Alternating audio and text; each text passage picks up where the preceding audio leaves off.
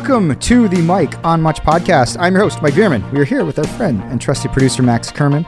We also have our pop culture aficionado, Shane Cunningham. Guys, there's a lot's going on in the world. Uh, we just had the presidential inauguration in the United States of America. Uh, I'm sure we all watched that. That just happened. So to timestamp this episode, that happened uh, yesterday, which is Wednesday. We're recording this on a Thursday. Maybe you guys will be hearing it on a Friday.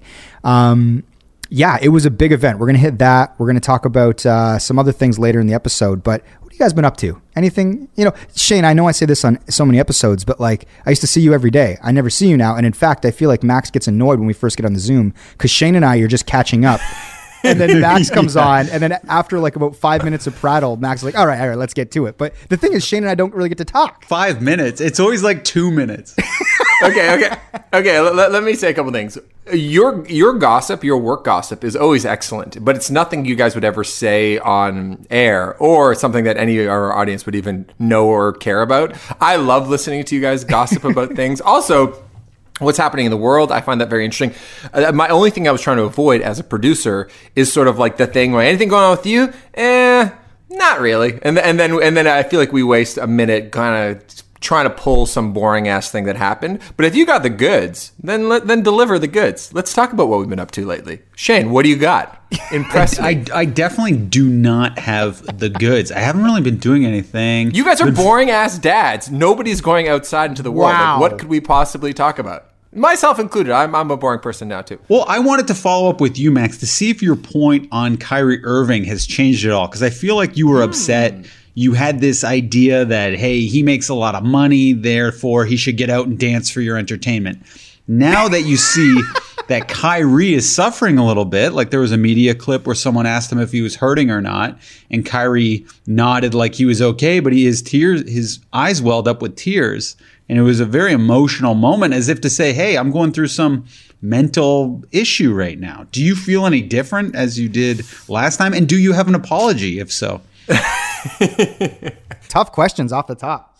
You know what? Kyrie is very interesting in that way because he it can make you nuts because like he just doesn't seem to care or he says odd things.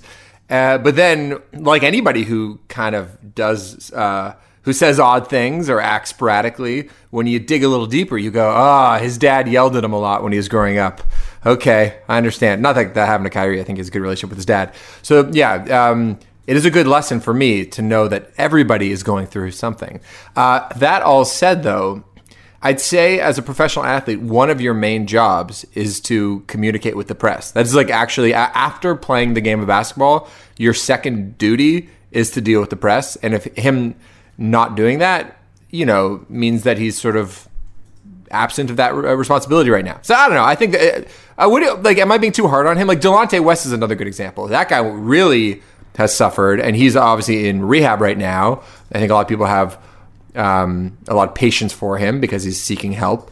Kyrie like kind of occupies this weird zone where he thinks he's smarter than you, but he's not telling you anything as well. Do you know what I mean? Like he kind of does both things at once, which makes it that much more confusing. Yeah, but Delonte West is an extreme example of addiction sure. and like very, very serious mental illness where I feel like Kyrie is just going through depression right now. And everyone acts like that's so high priority for uh, us all to practice good mental health. But the second a high profile athlete who's getting paid millions, it's like, come on, you got all this money. This is your job. Shut up and play. But if it was just me going through this, everyone would be totally understanding, you know, because no one really cares about me. So, to Max's point, though, I would say it's about methodology. So, Shane, if you were going through like a mental issue and you needed time off from work, you would have to tell our boss, and he wouldn't maybe relay that to us, but you would know. Um, and I think Kyrie has talked to people. I could tell by Steve Nash's reaction; he knows more than he's giving off. But his boss isn't the press, right? Shane, in your reading of it, Kyrie did go to his, you know his his his employers and he said, "Listen, I'm going through some shit. I'm I'm going away for a bit." They're like, "Okay, that's cool. not even what happened though. At first, at first they're like, "We don't know where Kyrie is." He just disappeared. Right? Like, yeah. yeah, he did disappear. Anyway, if Kyrie was going through something, I guess in a perfect world, and who are we to say anything? His bot, like the Nets would say, "Hey, listen, Kyrie's taking some personal time," which they did say, uh, and we're going to have no further comment on it you know? And then maybe the press at that point is actually getting too greedy and it kind of warps the way we view the story because we're like, Max, you had a look. No, I think it's the precedent that he had set for himself. I think this is the reason why it's become such a hot button issue. If if Steph Curry, for instance, was like didn't show up for practice, and and people were like, oh, there's probably pretty good reasons. Steph's always been forthcoming for us. Kyrie has a history of fucking with people. Like he he said that the Earth is flat, and he also says lots of weird things. He opened the And season so- by refusing to talk to the press. Yeah. So then, so I just don't think there was much rope given to him uh, in this case, uh, which kind of makes sense because that's sort of the position that he set himself up for by acting that way in the past. But I, that's not to say I, I shouldn't have more, more patience for him because maybe I should have. Yeah, I think people who act and do strange things are more likely to suffer from these sort of uh, bouts of depression or whatever he's going through. It's it, it raises a very fascinating question about like our capacity for tolerance with certain with certain people. You know what I mean? It's like, and this gets to the heart of sort of the whole um, mental health conversation. You know what I mean? It's like we do have to be more understanding, but if you know, it's like where where is the line? Like we're all trying our best, and it's like some people need more help than others, and it is like that interesting thing where it's like, you know, Kyrie will get more rope maybe because he's struggling. Um, but at the same time, he does have a job to do, and I don't know what the line is there for. For and that's not just for NBA players, but that's for any like job or situation. Yep. Well, I mean, we don't, you know, we started a little heavy on the old uh, the Kyrie stuff, uh, and if he's suffering, I hope that he gets well. I hope everybody's well that is going through through stuff, uh, including all of anyone's listening to this right now. Uh, Shane, I was going to I was going to ask. I saw a story. I think it might have hmm. been from this family tree or maybe Alex's. Insta- I don't know where I saw it, but it was you had ordered a bunch of jeans online, and so the oh camera- yes, this was a big event. Yeah. it was a very, it was a, it was a well thought out shot. So I don't know if it was Alex thought it out or you know you are a director. So I, I, I imagined you guys planning out the shot, but the camera it, it slowly scrolled past like five jeans that have been bought, and then it gets to the last pair of jeans that you think are laid out, but you're in them and you're laid in out. the jeans. You're in the jeans. It's a great shot. Mm. But the was thing that stood cool. out. And that leads to my question: Is how long your hair looked in that shot, and it made It me looks think. like a ridiculous wig. I asked her I asked her not to go on my face afterwards. You know, you we've worked with cinematographers. They don't always listen to the direction. And I didn't I didn't want to do it uh, multiple takes. That being said, we still did five, but you did five takes, you say? yeah, that was the first one in that setup. There was various setups from around the house, but that's the one that ended up working the best. So it made me wonder though when I was looking at this video, how long are you going to go with your hair? Like till the end of the pandemic? Are you going to be a long hair guy going forward? Will it get to like are you going to be like Steven Adams or like our boss Randall? Like what's what's your deal? Have you done a ponytail yet? What's your look going to be? I can do a ponytail. I have done it once when I was up at the cottage, and it turned Alex on to to no end. But but but that's a story for another day. But you know, um, I'm not a political guy, but this for me, this is kind of a political statement that hey, I'm being safe. I'm not getting my haircut. Not that you can't get a haircut at your home, but I don't care about my hair that much. But I do like it longer. Alex is going crazy for it. So there is some advantages to it. And sometimes I look at my old pictures from the beginning of the pandemic and I'm like, wow, this is feels like way more me. And I would have never had this me if this pandemic never took place. So in a way, I'm finding myself on this uh, this weird journey we're all on. It is a journey. Have you guys Mm-hmm. seen the new Weezer video that just came out? Uh, No, is it hair? I got a text from your brother at 7:30 a.m. He'd be like, "New Weezer song, it's awesome." Oh my God. Every time Weezer puts out a new song, he texts Dan and I, and he basically is shameless about his fanboy, uh, you know, nature with that band, and he loves the song. So uh, that song's okay. Yeah. My brother has been defending every questionable Weezer record for like two decades now. He will not. it's like his abandon comfort them. blankie, though. It, Yeah. It's the thing. It's just like, oh, this is my blankie, though. This makes me feel safe and warm. And so well, whenever you got they, him onto it, Mike. Oh, So what do you think of the song? It's, it's honestly, it's actually a pretty good song. like, I, there's been some Weezer songs over the years where you go, okay. Then Greg will be like, oh, there's a new Weezer song, and you listen, you're like, okay. This one's actually it's pretty good. And the video, Shani, I'm interested to see what you think when you see it. But it's like a classic video that we might end up using like um, example pulls from because they do like a lot of like uh, practical like effects where like a guy goes into a computer and uh, the overall sentiment of the video is i guess like you know we're spending too much time on our phones which is you know not an original thought but again they execute it in a way where it's like you could see it being in a commercial. We've seen this sort of versions of this execution a bunch of times.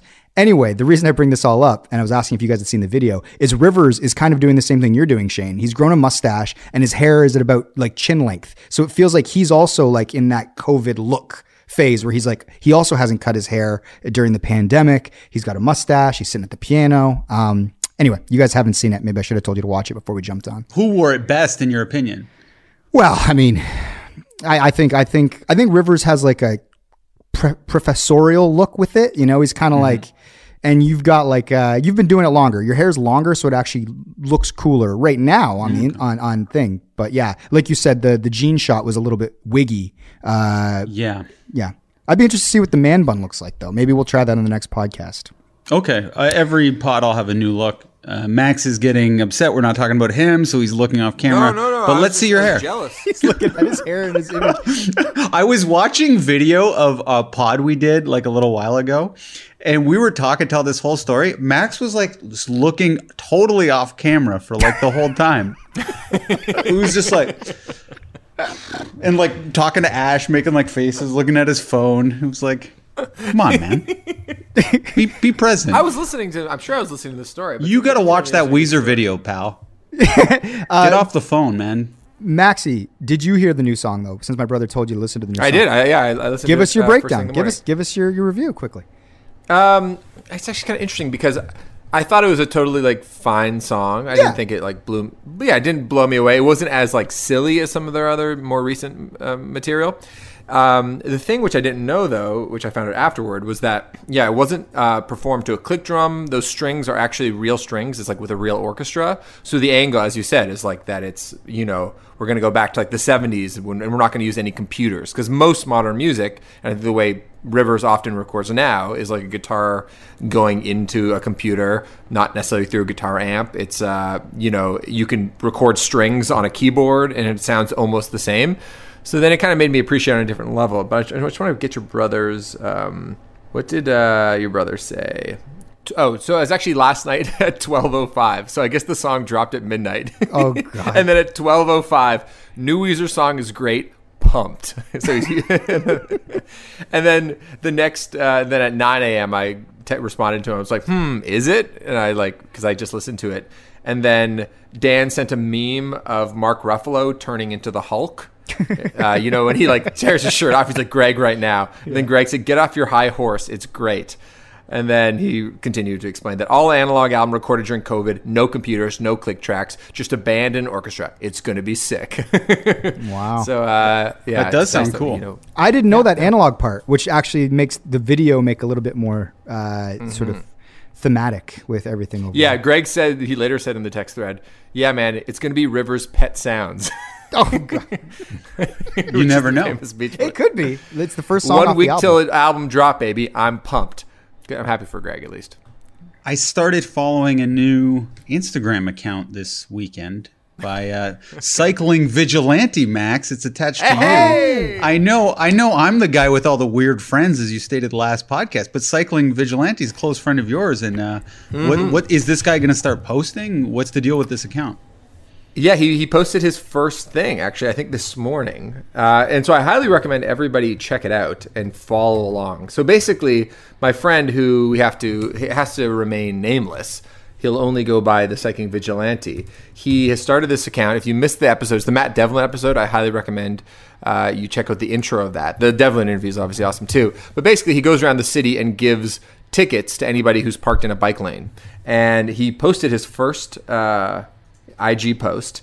And then, yeah, common reactions to the cycling vigilante. Number one, providing a weak excuse. Example, just picking something up. Two, ripping up the ticket or crumpling it, as this person opted for in the photo. Three, appeal to sympathy or appeal to empathy. I am also a cyclist. I rode my bike to school almost every day in the seventh grade. Number four, pointing out transgressions by cyclists in Toronto. Number five, moving to a proper parking spot. Thank you. That's what the cycling vigilante wants. Just move to a proper parking spot. Please stay out of the bike lane and call it out when you see it. Cycling vigilante thanks you. Hashtag cycling vigilante. So it's a movement, and I think you know we all support it here at the Bike on Watch uh, podcast. Wouldn't you agree? It feels like the movement is rolling. It's very exciting. Yeah, it's a bike pun. Um, but thanks for reminding to, to post that. That's good. Yeah, 100%. I just followed it. I did. I didn't know he had an account yet, so it, I'm now following uh, he who shall remain nameless's account. Well, I guess he has a name, the Cycling Vigilante. Are you worried it's going to escalate at all to a, a strange point where we have to disassociate from him? as he as he gets more radicalized and his, his Yeah. Uh, no, I think I think it'll like how big could it get, right? Like That's what people always say, but I could picture in three months you making a statement at like City Hall or something. well, this is actually a good uh, segue though, uh, because we, I want to talk about um, in, in, inauguration day, and then all and some of the events leading into it. You know, with the insurrection at the White House. So, Mike, let's kick kick off that uh, Yeah. category. Yeah, as any anyone who's been following sort of um, news events uh, of the world over the last couple weeks, obviously you guys know about the uh, like Max said, the incident uh, in the Capitol back on Jan sixth. Two weeks later, uh, Joe Biden uh, was sworn in. He was inaugurated. He is now the president of the United States. They got there. Uh, everything went off last night. There was like a three hour sort of program. I mean, aside from the events of the day where we saw the inauguration, uh, we saw tons of celebrities, uh, people like, you know, Lady Gaga, Jennifer Lopez, uh, John Legend, Bruce Springsteen, a Max Kerman favorite, uh, Foo Fighters, um, Katy Perry had the big sort of closing uh, event. I'm not sure how many of our listeners watched the whole thing. Uh, I ended up going through it. I was watching the Raptors game last night, but I taped it because I knew we were going to be talking about it today. And then I went through and I watched all the performances. And during the day while I was working, I actually had it on the, the TV as well, sort of the more ceremonial stuff where, you know, Obama and every Clinton, all the, everybody was there. Uh, but yeah, it, it was, it was, it was pretty major event. It seemed to go off without a hitch uh, in a, in a, in a pandemic world where you can't have these throngs of people cheering. I thought that they, they, you know, they did it very, very, very well, or as well as you could do it in a time like this where the capital is locked down for fear of uh, violence. Uh, and then also just you couldn't have had, you know, well wishers there either because of the pandemic. Did you guys watch the whole thing throughout the day? And did you watch the sort of entertainment celebrate celebratory parts where you know all of the artists performed? Shaney, how much did you catch? Uh, I caught none of it, Mike. I did. I was. I did culture not watch. aficionado comes through again. I did not. Well, yeah, but I was monitoring the the photos of young Biden going around, which seemed a little bit strange because it was a, it was based on a lie. The, these photos of this hot Joe Biden went around from when he's in his twenties, but it said it was taken in 1996. So this rumor got started that Joe was this incredibly hot guy when he was like 50 or 46 years old or something like that. Have you guys seen that? No, I missed No? this. Oh, you guys got to follow the real pop culture, man, because this was this was all over the web. Okay. Like maybe it's because I follow so many like mom accounts and stuff, but it's like check out Joe, hot Joe, we're here for it, and like those eyes like looking at him and like the tongues drooling. But uh, I want to say that that's a false photo because that was actually taken in like the 60s and not the 90s. Well, that's what this pod's about, clearing up sort of the misinformation that really is dragging down a nation. Well, you know, sometimes you need some levity on the pod, so I thought that was kind of a funny thing that was. I want to uh, see Hot Joe taking now. hold. I can, can I just look up Hot Joe on Twitter? Look it up. He looks like a movie star. Has he had uh, hair hair transplants? Like because he was losing hair, and now the hair's back, right? I think. Well, I know that it seems like so. I don't know if you got how you know, I don't know how deep we want to get into this whole thing, but um, sort of the, the the Trump side, they were trying to sort of create this controversy with his son Hunter Biden, which, by the way, the name Hunter Biden is a pretty great name. Uh, Who has and Hunter's had like addiction issues, and he's sort of had a, a troubled, you know, um, eh, time throughout his life. But these photos came out over the course of this sort of smear campaign of like Hunter Biden, like shirtless, like with a smoke in his mouth, like in a bathtub. you can tell he's kind of been on a bender. Like I'm sure we all. It's like, but they were they came out from you know the the the, the smear campaign people because they thought they'd be like, look how embarrassing this is for Hunter Biden. But like the internet was like, dude is like the sexiest guy I've ever seen. Like everybody all of a sudden really was into Hunter Biden and like how he looked at you know his demons or whatever or his lost Yeah. weekend or whatever that looked like. Um, but anyway, so it doesn't surprise me that Joe Biden was was attractive as a young guy. Have you looked it up yet? Hot Joe Biden? Here we go, hot Joe Biden. Hot Joe Biden. Let's see. Oh yeah. Oh, is it the one wearing a red shirt? He's wearing like he's like in a tropical place. Is his palm trees behind him? yeah, it's the red shirt. Yeah, yes, yeah, yeah. That's it. Yeah, that was absolutely not 1996. Like, No, no, he's like 97 years old right now. There's no way that was Yeah. just. Joe is years ago. is Joe older than Trump? I don't know. I know Trump's in his seventies. Joe, Joe oh, he's older. Trump's like 72, and I, I believe Biden's like 78. 74. Mm. I think no, it was Biden 74. No, no. Oh. I, they say, let's see. Joe Biden age. I think he'll be 78 when he runs for his next one if he wins. no Like, way. I- I He's think- older. He's 78 years old, Joe Biden. right now. Correct. So he'd be That's in, why he'd be in Trump his had eighties. so much confidence. Yeah. He'd be in his eighties for his second term. He def it's so funny that he's the leader of the free world because he like moves like kind of slow, you know. It's just like, did, did- well, okay. A couple observations. It, it seemed like yesterday was all about Kamala, right? Like everybody was just like so fucking pumped for Kamala. Like it, it basically seemed like Joe. You know, it's like if you go to like your grandpa's birthday, and it's not really about your grandpa. It's like it's about like seeing your cousins and like seeing your uncle and aunt, and you're like, oh yeah, it's Grandpa Dave's birthday over there. Hey, happy birthday. Yeah, yeah, okay, happy birthday. Anyway, mm-hmm. and then you start kind of carrying on the conversation. That's kind of what inauguration felt like because it was like everyone was pumped to see Kamala, everyone was pumped to see Obama back there. Uh, Bill Clinton was hanging out. The George Bush rebrand is going amazing. No one, everyone loves George Bush more than anything. It's like, do you remember how much liberals hated George Bush? You know, ten years ago. Now everyone's like, that dude, that's my guy. Wait, that's my it's guy, George. cool to like George Bush now? It's been a very well, I mean- fascinating turn. No, no, no. You're right, Max. There's been a sentiment that he's like a tolerable conservative or something. Like it's like, see, we- it's we can get along. So you'll have like Obama and George Bush, and they'll be like, see, this shows that there can be unity, and then everyone forgetting about sort of like the unjustified war and all of the cra- the economic collapse under his policies. There's all this stuff that we've just kind of swept away because Trump was so bad that everybody's hearkening back to like just the sort of like you know uh, acceptable evil that was like that administration. Eh, eh, not my necessarily opinion, but that's the the the, the narrative. Yeah, so we- had a, phone call with Universal with the label uh, at eleven thirty because we thought that this stuff kicked off at noon. So we're like, okay, we'll have like kind of this our weekly call where we, we catch up um, with our team, and then we'll get and we'll just have CNN on. It was funny. It was five other people on the phone call, and everybody was like had CNN on in the background.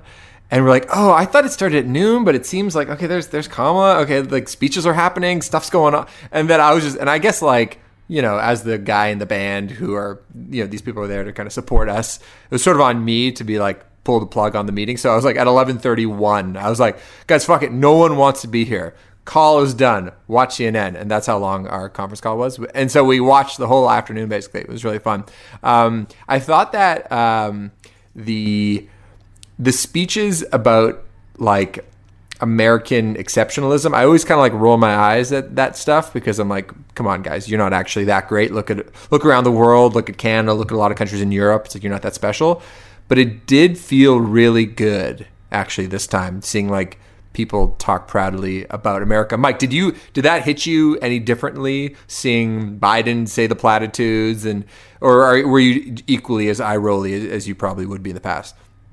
Yeah, no, I, I know what you mean. And I find too, like, even when I watch it or I'm watching like a speech on TV, I don't even necessarily watch as myself. I find myself watching as maybe like the people that the overwhelming voice, I guess, on Twitter, whatever this sort of like undefinable thing is. I find myself watching apart from the people that are excited by it. But it's like we've spent sort of the last four or five years kind of watching a bunch of events unfold, whether it's like a speech by Trump or like certain policy decisions.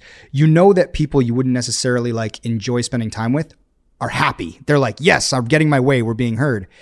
I felt like people that are like minded to me as I was watching these speeches be held, you know, or, or, sort of delivered competently, or you know, when Joe, you know, when they talk about American exception, the pride, it wasn't so much. It didn't. It didn't feel rah rah in the way that America can get. It almost felt like this is our first step back to like competence and normalcy. And I think that it just had so much more weight than if it had just say, you know, like say it hadn't been Trump, say it had been like Mitt Romney was the, ended up being sort of the, the the the conservative president for the last four years, and then they'd won. I don't think that like those speeches would have held as much weight as they did after all the events, which is pretty obvious to say.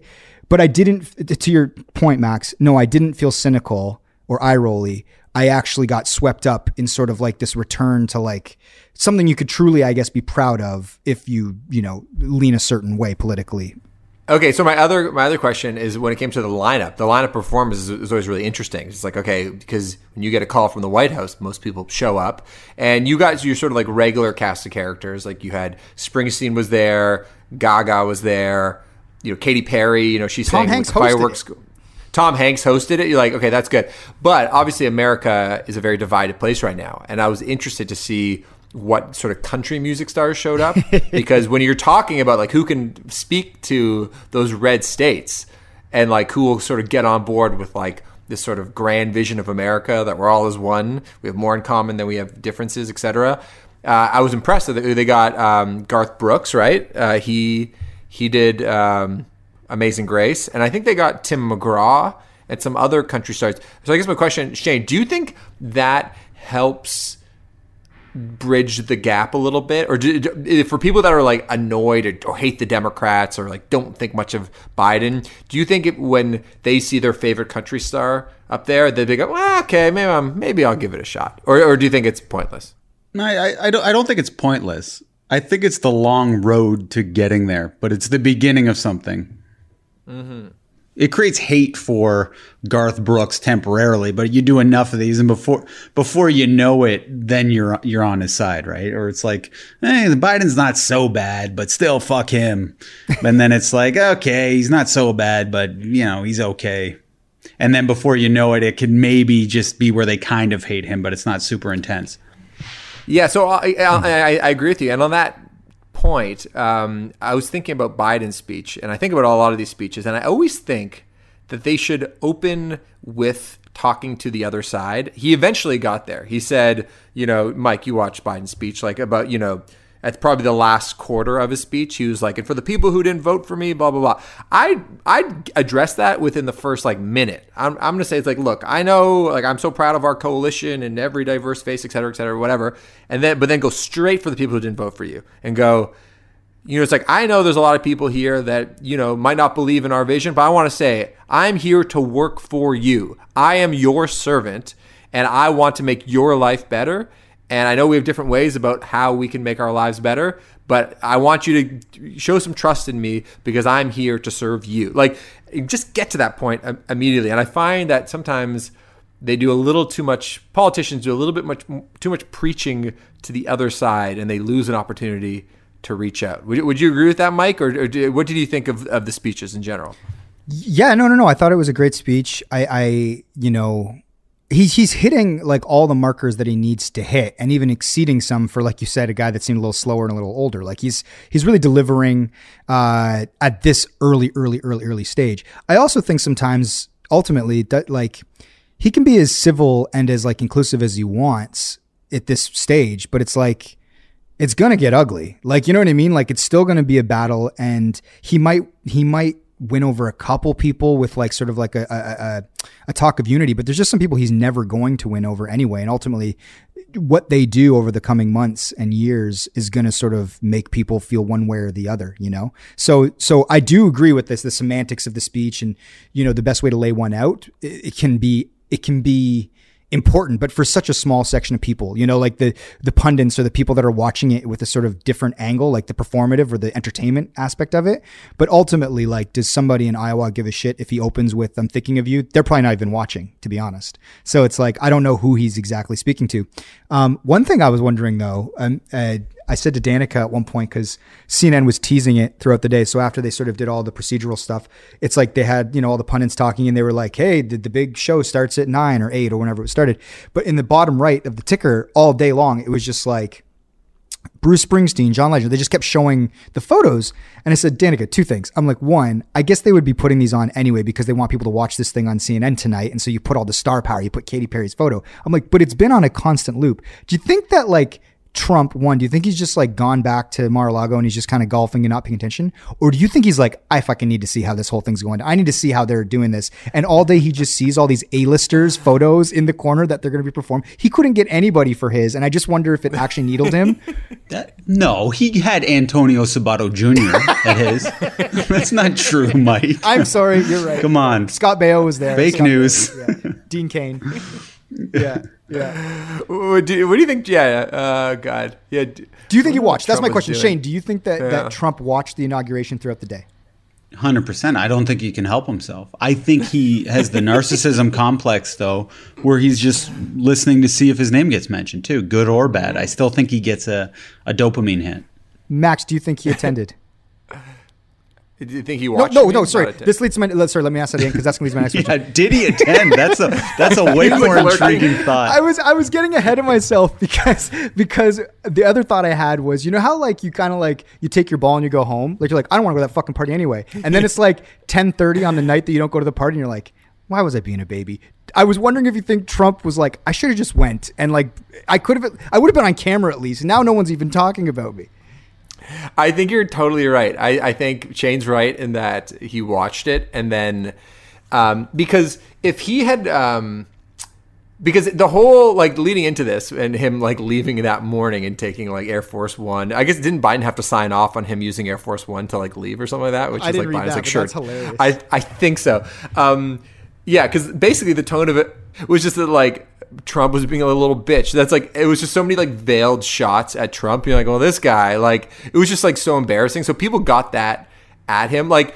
And people have like kind of short memories too. I find in the media. So, the, and especially with Trump, where it's like the second he did something like with a little bit of dignity at any point in the last four years, people are like, hey, he's acting kind of presidential. So I think Mike, you're right. Like if he had just like agreed, he's like, yeah, I'm gonna show up, and then like and been on stage and was hobnobbing with the other former presidents. He's like, hey, I'm one of you guys. And then like he's joking around with with Bill Clinton and he's like talking to Barack. It would have made it uncomfortable for those guys, but he would have, I think, looked kind of cool being there, and people would be like, "Oh, he's acting like a dignified. This is what the power, uh, the, the changing of power in our great constitution is all about is that you show up. And he would but as instead cnn just made fun of him. Everybody just made fun of him every day because he's the kid who went home with his ball. You're totally right. And i think if he really wanted now i'm thinking if he yeah if he really wanted to stick it to obama he would have showed up. And obama would have had to talk to him. Because obama because you know what it's like to go to a party where you like see some person you used to work with or something and you're like i fucking hate this guy. And then you find out the guy's not coming to the party and you're like thank god that guy's coming to, not coming to the party. Fuck. Oh that would have ruined my whole fucking night if that guy was at the party. And that's yeah so and, and trump obviously i guess he he's more fearless on twitter. Maybe in real life he's more like timid or something. He like he likes to go to a, a place where everybody's like admiring him but maybe he'd mm-hmm. feel like an idiot at, like a social outcast of the party. I don't know Totally. That probably fed into the decision, right? yeah, it would be very awkward. I, I said this is kind of related. I was thinking about the insurrection last week with uh, Just with on one of people your in- walks. Just I, Oh, Remember insurrections. Ah, yes. okay, do you think the word insurrection is too? Not that I totally even know what that word means, but do you think it's too grand of a statement for these yahoos that that took over the White House? Mike, Mike, like, do you think it should have been called something else? Well, the people, the, the the media has started calling it just a riot. People call it a riot, and not like a good way. Like that party was a riot, uh, meaning like you know, like you know, where you smash it. It was a riot. Um, so, I mean, the, the definition of insurrection is a violent uprising against an authority or government. So, at, at its essence, it was. You just had that on your desk, Mike. That definition. It's in my brain, baby. No, I just looked it up on the old phone here. Oh, okay. I was I was typing as I was talking. That was about quick riot. research, yeah. Oh, thanks. Yeah. The uh, the well, we don't have Erica here. You know what I mean? Normally we'd have have her on it. It's true. Erica, that was a veiled shot. No, no, no, no. We love Erica. Uh, the word would seem appropriate. Speak for yourself. Continue. Just. Um, Kidding, Erica. the word insurrection would seem Erica. appropriate, but it does feel severe for like what we ultimately now know was just like you know a bunch of rowdy MAGA people who you know so- found themselves in the palace and were like, "Holy shit! Didn't think this would happen," and then acted goofy. There was no didn't feel like there was an organized plan. You know, But to, to get that many people out, though, isn't that so much organizing? they came to watch him talk. He was talking in person like six blocks away. That's why they all they came to. to he sort of started the Oh. protest. Yeah, they came watched his speech, and then he was like, "We got to go march down to the Capitol building and and let them know, let those people know." This is the whole like ambiguity about whether he incited it or not. And so then, in his telling of it, Trump would say, "Oh, I, I wanted them to go down there and." chant or whatever but then once they all got down there they pushed over the barricades and got into the building oh yeah but I thought were- it was like how, like you know, we usually we get Dan Hamilton to organize a bachelor party, and then it's just a nightmare. But I thought it was like that, but with like thousands of people. And I almost had a weird like like just I was in awe that they were able to be that organized. But it was just like, uh, let's go over there and get it there now. It, it was just like that. Yeah, yeah. So Oh, the okay. way that I yeah, understand the order of events is like the Trump campaign basically were like, let's do a thing called like save the vote or whatever. They did some branding that I can't remember, and they basically said we're all going to let these politicians know, let the swamp know that they've they've screwed over your favorite president Trump. So everybody, let's protest in Washington. So people came all from out of state, and Trump was like, and I'm speaking. So like it's like he in person went to a stage that's why they were there because it wasn't even like it was a grassroots thing. It was like the, the Trump campaign sort of organized this protest because obviously he feels like the, the election was stolen. Everybody gets there. Trump riles them all up in person, and then they all march down to the Capitol building. So Like, those guys always just carry hog ties and all that, all those. Well, if you're going to go, you know, you never know if trouble's going to happen. The, the flaming torches was a weird choice, but you know, it's like a Simpsons episode where the angry mob pitchforks and fucking yeah, yeah. Do we think tiki torches are able to be bought in good conscience now, or does it still have that stink on it? It's a great question, man. It just felt funny to me because the um, because it was like not many people. I, I know Congress was in session, and I know there's uh, stories about like AOC really feeling like her life was in danger. Like there's like there was like real threat there for for sure. But when it came to like a government takeover, it just was like like America's like such a massive place, and the government it doesn't even seem like the most like they're important, but they're not the most powerful necessarily. Like it's like if somebody like took over like Mark Zuckerberg's like phone or something, that would feel like it was like a bigger deal than people I don't storming. know. I think you you, know, have to though. It's like if the president is murdered, you have to call it an assassination. You can't just say, "Oh, they killed him" or whatever. And I think if the Capitol is stormed, you have to come up with some grandiose word, or maybe it takes away from how monumental it was. Yeah. It, it just it just at this point in time, nobody's at work right now anyway, and like it just felt like. Yeah, like nothing was gonna happen. It was like, okay, all right, you guys, you want to sit in the, you want to sit in the chair for a few minutes? All right, go sit in the. Okay, can you leave now, please? Anyway, I, I just thought it was, uh, you know, the reaction was like these these people are so fucking lame. One of the uh, stories that I, I that came out of this whole thing that was fascinating that sort of tied to the uh, inauguration was on the sixth. There's that video of um, that officer, the Capitol uh, building officer, uh, Eugene Goodman. Did you guys see this one? And he's he basically diverts the mob away from the chamber. He like gets them going up a staircase.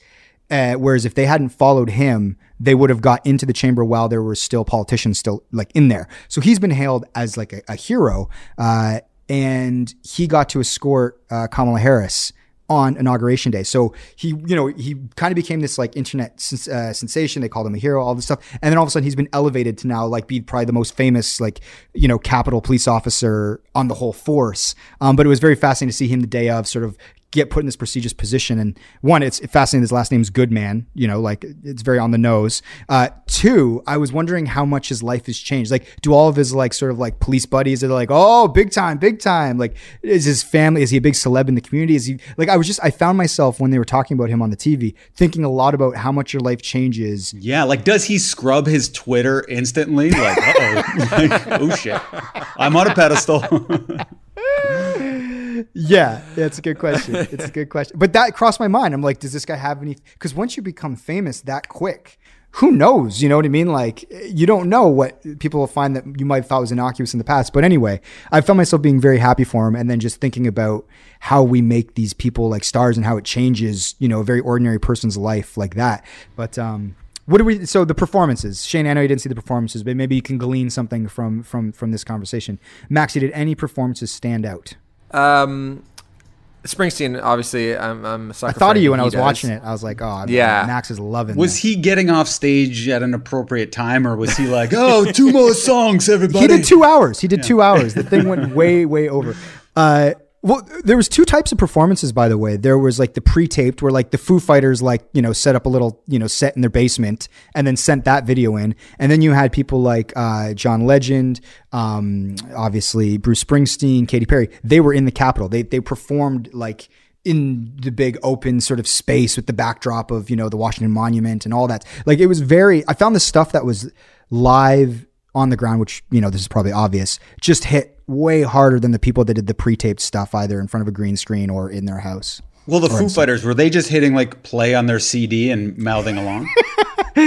They did their exact same SNL uh, performance of times like these, which I thought was a little bit like I'm like maybe there's not a huge Venn diagram of crossover of audience, but I'm like It was the same tape from SNL. They just sent it. SNL set because I was like I was like I watched that Foo Fighters performance. I'm like, and you guys literally just like a touring band was like, oh, we're gonna do this thing for the Nation. Let's just do that thing that we've been rehearsing that we did on SNL, and I and I was just like, eh, I felt a little lazy.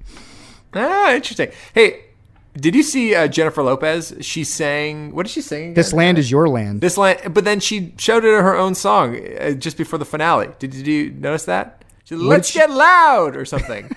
did you notice that? That's the title of her new song, Let's Get Loud. no, that's a famous one. That's let's get loud, let's Yeah. get loud. What, what did she say? Fuck my. Hmm, I don't know that working one. right now. You don't know that song, Shane? Let's Get Loud? No.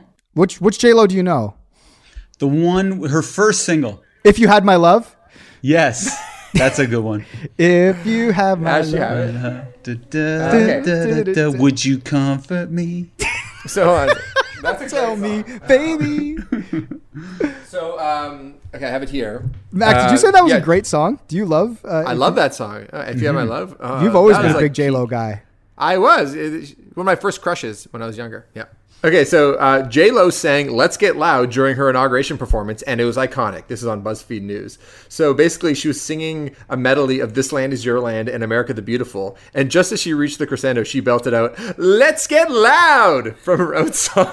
Wow. I, I was Ash and I looked at each other like, "What? Did she just do that?" It would be like, But that's a double, that's clever because she could just be saying, All right, everybody, let's get loud. And then it's kind of like, Oh, what does she mean? She was prompting the crowd, Max. It wasn't a callback to her song. Or but there wasn't even a crowd in front of her. Like, there, Tell that to nobody in the Obama and the rest of the politicians on that stage. Well, you know, everyone has their mask on. You're not even allowed to sing. It's not safe, you know, to do that in public. but uh, but I was joking. I was like, you know, I'm gonna do like, oh Canada, we stand on God. Oh, the boss is coming. oh, he. That's that would be cool, right? Yeah. it would be, yeah. Yeah. Does Bosses Coming need more promotion right now? I just, I also Yeah, I'd be knocking at the door. I don't know which one, but like, It'd be hard to slip in pub crawl. Um, That was great. Uh, Garth Brooks wore jeans. Uh, that was one of the first things that made me giggle. I'm like, I mean, obviously, we haven't even gotten to Bernie yet. Uh, Oh God, yeah, Yeah. that really took over the internet. Like, that he's the star of the like. He's literally, I'd say he is. He's the thing I've seen the most on the internet out of anything that came out of yesterday. What was shocking about what he did? Just his uh, st- stance, how he was sitting? It was the outfit. Well, Everybody else was things. in like. Yeah, go take it, Max. You love you some Bernie. well, well, well, people started to do. Well, first of all, he just looked kind of underdressed. He kind of looked like my dad, like just throwing on your winter jacket, and you have to like run to the store to like pick up some groceries or something. Like that's kind of like how he looked. Uh, but then people started to dissect everything that he was wearing and holding, and so they go, "Wait a second, is this, is this the same winter jacket he wore two years ago in a, like a, a meme that he was famous for?" You're like, okay, so he hasn't bought a new winter jacket in a couple of years. Okay, what's the story with this like Manila envelope that he has like, underneath his arm? They're like, oh, and then someone told him like that's the the envelope your tickets come in. So instead of like chucking them or like getting rid of the envelope like every other person would, he just like kept it with him for whatever reason. And the best part was, you know, the mittens. You, have, did you see the mitten story, Mike? Yeah.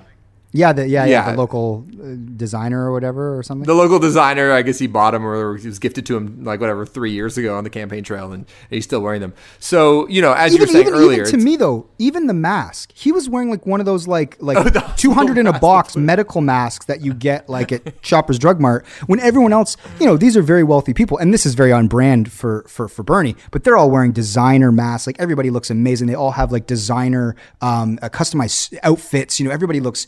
Perfect. And Bernie, like Max said, looks like he literally stopped in on his way to the post office and then sat for this thing he had to go to as part of his job and was going somewhere after.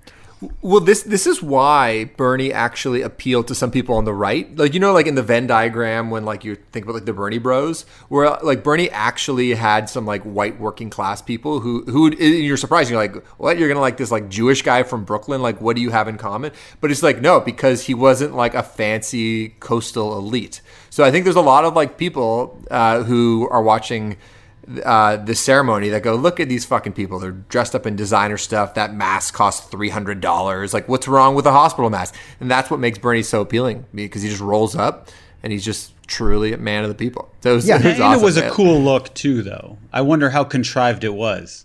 It didn't look uncool. I feel like that's a move older Max would pull. Like in your 70s, you would pull that move, and you would kind of think about it and be like, "Yeah, this is the way to go." No? Yeah, you're not wrong. No, no, you're you're not wrong. I, I think there's there's definitely um, I understand that angle of appealing to people. Uh, by the way, is it, some people thought like, oh, Max, that's like an older you. I don't know if it's because people know I like Curb Your Enthusiasm and like he looks like Larry David, or just the way I cross my legs, or yeah, it, something. it did remind me of you. I didn't know peop others were saying that, but the gloves uh, w- seemed very Max-like. and the coat. There was there was a vibe. There was definitely a Max vibe to it. I remember like the first time we did the uh, the we, we they gave us like a studio for the MMVAs and we were doing a Mike on Much thing. And it was like in the- a closet. no no. Oh sorry. That was the first year. The second year they gave us the good studio. So we were going to be Oh, on right. camera. And we were like well what are we going to wear? And it's like do we have a little budget to like go get stuff? And like maybe we should get our hair cut? All this stuff we were all like whatever. And then day of Max literally rolled in in like a, a, a very ordinary shirt and a Louisville Slugger floppy hat and he's like all right let's fucking do this and I'm just like this is classic Max Yeah, you know, I think sometimes I think at that point in time the, that baseball hat was in, and Sh- Shane's wearing one just like it. I think yeah it but he's not cool. at an award show up for awards and hosting something on air But I think your fame is really what you're wearing. It's like admitting you ah. didn't graduate high school if you're a massive star. It's very cool. But if you're, you know, bagging groceries, you might be less inclined to be like, oh, I didn't graduate high school. It's a status symbol when you have a lot to not act like it. Yeah, I think you you even called me out on that one. It's like Max wears a hat uh, because like I quote unquote want to be like incognito. if I'm, Oh, like, going Leo, out. like Leo, right? Yeah. Like this is his move, and it just makes him look more famous. it's like you can go out, George, in a suit. Oh man, I got to do this. Yeah, You know. uh, any other performances Max that stood out Okay, well, one thing I kind of wanted to get to um, was this New Radicals uh, got back together, and uh, obviously their massive song "Get What You Give" it was Biden's sort of theme song. They haven't performed together in 20 years. This guy's just like the, it ended up being a songwriter, like the main dude in the band. He's written uh, "Game of Love" by Michelle Branch, uh, Santana, a bunch of other hits, and he's sort of having a field day because. Um, you know, he, he started doing interviews around this performance, basically kind of bragging that, um, you know, the, people have thrown like loads of money at New Radicals to come back and do reunion shows, but he never has done it. He's like, I just don't want it. I just don't care. It kind of makes him seem like a really cool guy. But finally, they did it for this, and it was cool. They played the song. He wore the bucket hat. All good. But it got me thinking, like the way he sort of um, executed this comeback was pretty ideal. It wasn't like, you know, we're gonna go, we're gonna announce our tour, and people care about it for like the one day on Twitter, and then once the tour comes around, I don't know how much people actually really give a shit about it. So this is like sort of like the biggest look you could probably get if you're uh, if you're the New Radicals. So I was thinking about like what are other reunions you want to see happen uh, in in your life because obviously there's like actors that maybe um, you know spent screen time together like uh, you know uh, Favreau and uh, the other guy in Swingers Vince um, Vaughn? Vince Vaughn. Vince Vaughn. You know, I think they've done some reunion stuff. Uh, I also think a lot about sports. How I'm like, oh, it would be really cool if like Westbrook got traded to to the Brooklyn Nets. And so it's like bring back the big three. And so it's like Westbrook, Harden, Durant, or if or if Kyrie ended up on the Lakers. Like I, I like reunions. The idea of reunions make me very happy because like I think I kind of like just have like yearning for the good old days or something. Is there anybody who you're like who hasn't got back together in any realm, whether it's comedians, actors, musicians, athletes, that you're like ah, we're, we're, those guys are due. I'm putting you guys on the spot right now because I know uh, I didn't really give you a heads up on this, but It would be very fun, I think, if Scottie Pippen, Dennis Rodman, and Michael Jordan entered the three on three league that Ice Cube started. that would be awesome. Yeah, it would be amazing. Yeah, that is funny. I, I do like the idea of like them. Yeah, an over fifty league. You know, with like a bunch of retired basketball Well, players. that's what That the Ice Cube to me. league is pretty much. Well, over Oh, 40, I guess. And Steve Okay. Kerr could be the fourth. It would be really exciting. Is there an age limit in that league? I almost feel like it's just like whatever three you put together if you're a former pro or something, or like. Mm-hmm.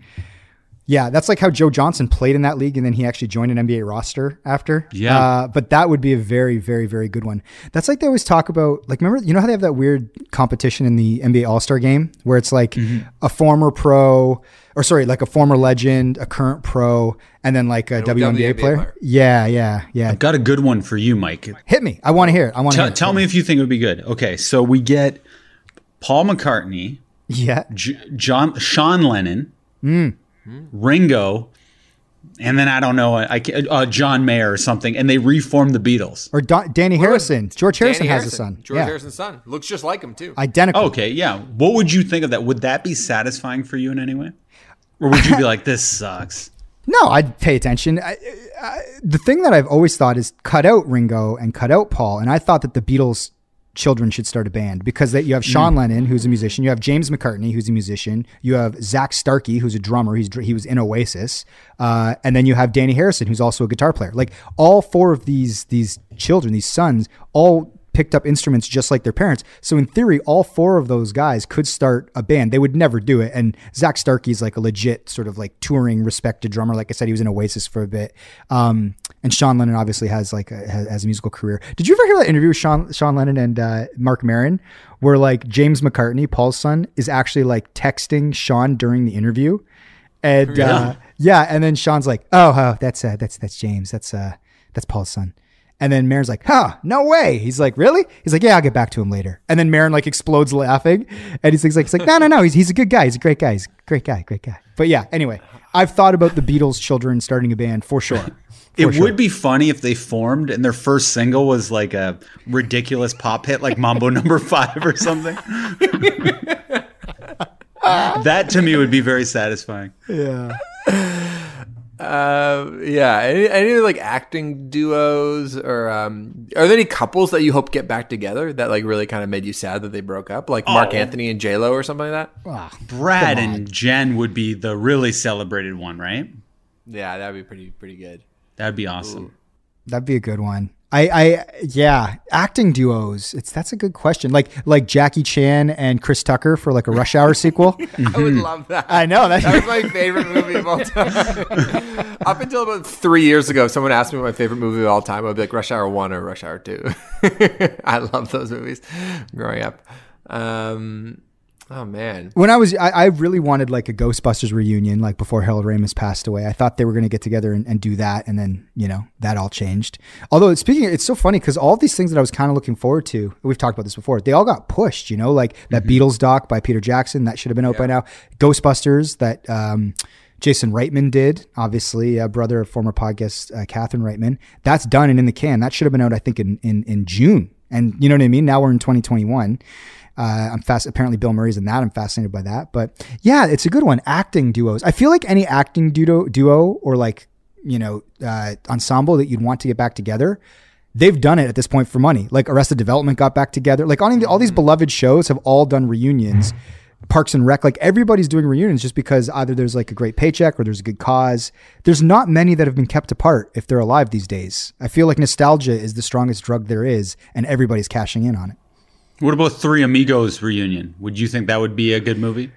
I I'd pay attention, but I don't think anybody likes Chevy Chase. I, like Martin Martin Short and Steve Martin seem to love working together. They tour together, They, you know. they toured each other. Yeah. they yeah, together, right? but I think if Chevy's like, "Hey guys, what do you think?" Three Amigos, they're probably like, "Yeah, we're gonna. I don't know. We'll th- we'll get back to you, Chevy." Mhm. Yeah, sometimes there's like bands working with producers that like they had I'm trying to think like um I guess this wouldn't be possible, but uh because he he passed away, but like and this is probably a question for Greg, but the first Weezer record was produced by Ric Ocasek, who's Yeah, the, The singer in the Cars. And people love the Blue album a lot, and there's like a sound to that, um, which is really special. And I think a lot of Weezer fans would be like, oh, I just wish stuff sounded more like the Blue album. And it's like, get back together with that producer. I find that happens a lot actually with, with bands where it's like, okay, you're, you didn't do the thing you did earlier. Oftentimes we'll go back to the producer eventually.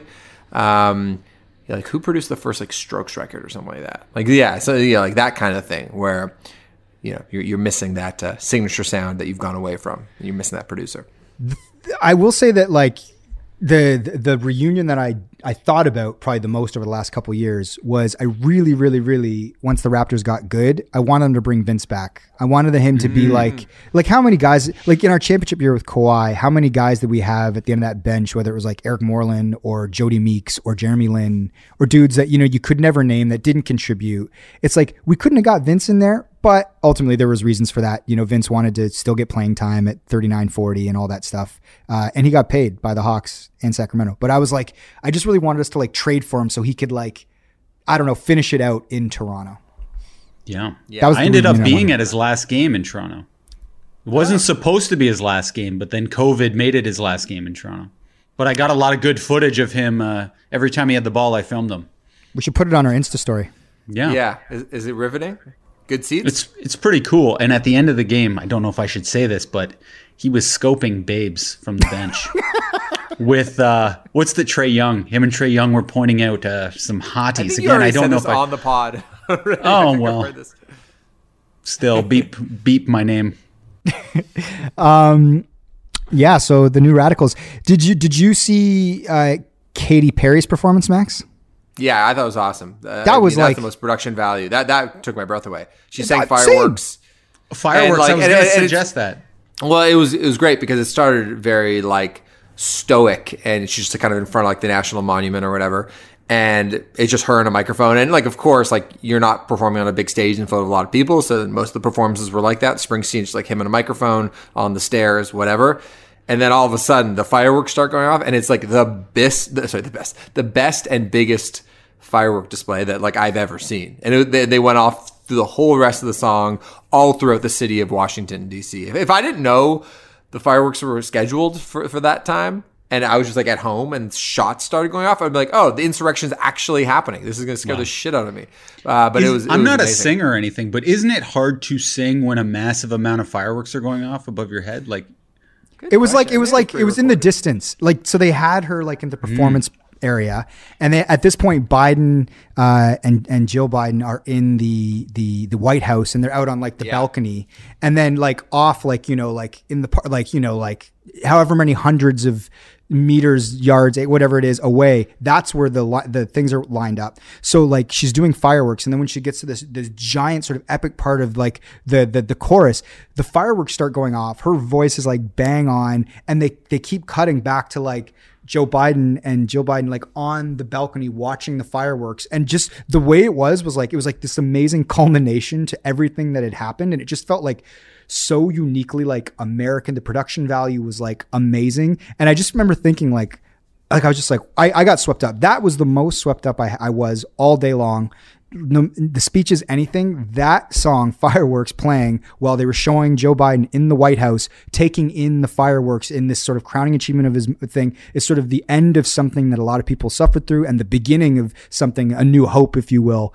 Uh, and just something about that song that song's always been a banger but it felt like the chorus i was like i don't remember the chorus being this emotional. And i'm like the fireworks are obviously like elevating the sort of the way that this that this chorus goes but uh that to me was when i was like god damn this is like I, I, this is like incredible. This is like out of a movie. It felt like it was out of a movie. And then they even had a shot that a cameraman behind Joe Biden and Jill. So they had the shot behind them in the balcony where you could see like the fireworks and then different members of his family on different balconies in the White House. Anyway, it was uh it was quite an ending. Uh, that was like the moment where I was like, holy shit. I was like, this is probably the most emotional.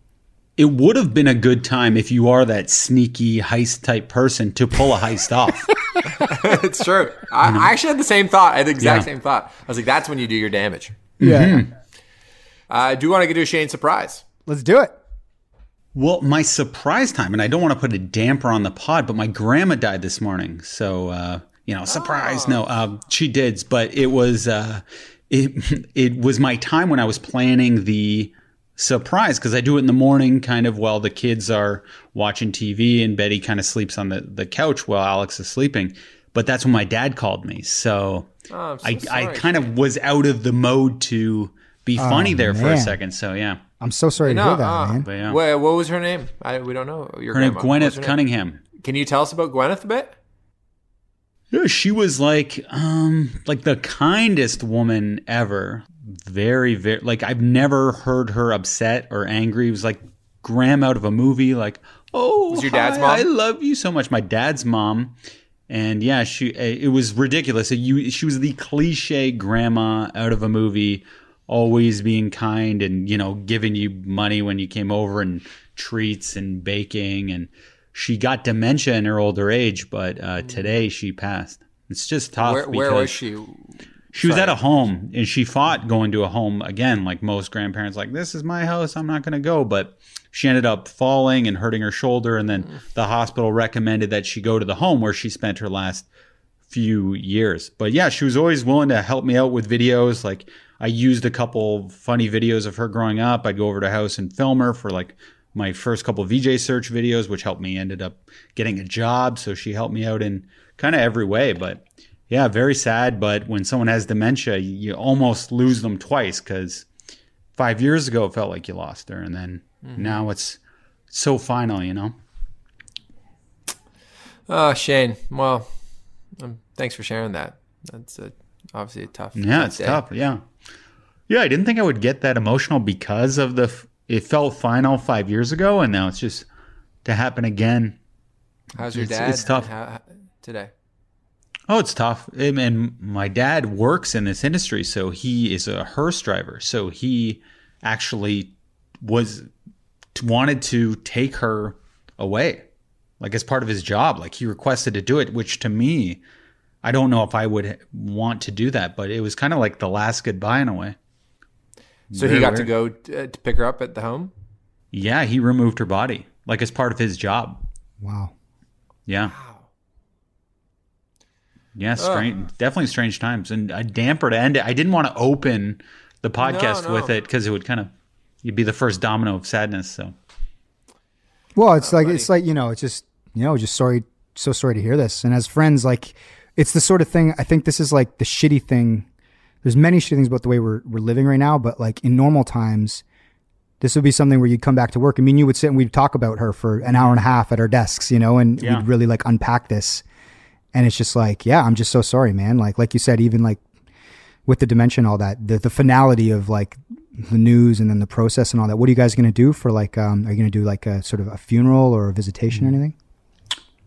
I, I think so. We're we're gonna figure out a way. I, I think it's allowed. My dad was calling uh, when he called this morning. He he detailed that a little bit, but the, it, as to the exact details, I don't know how it's gonna work.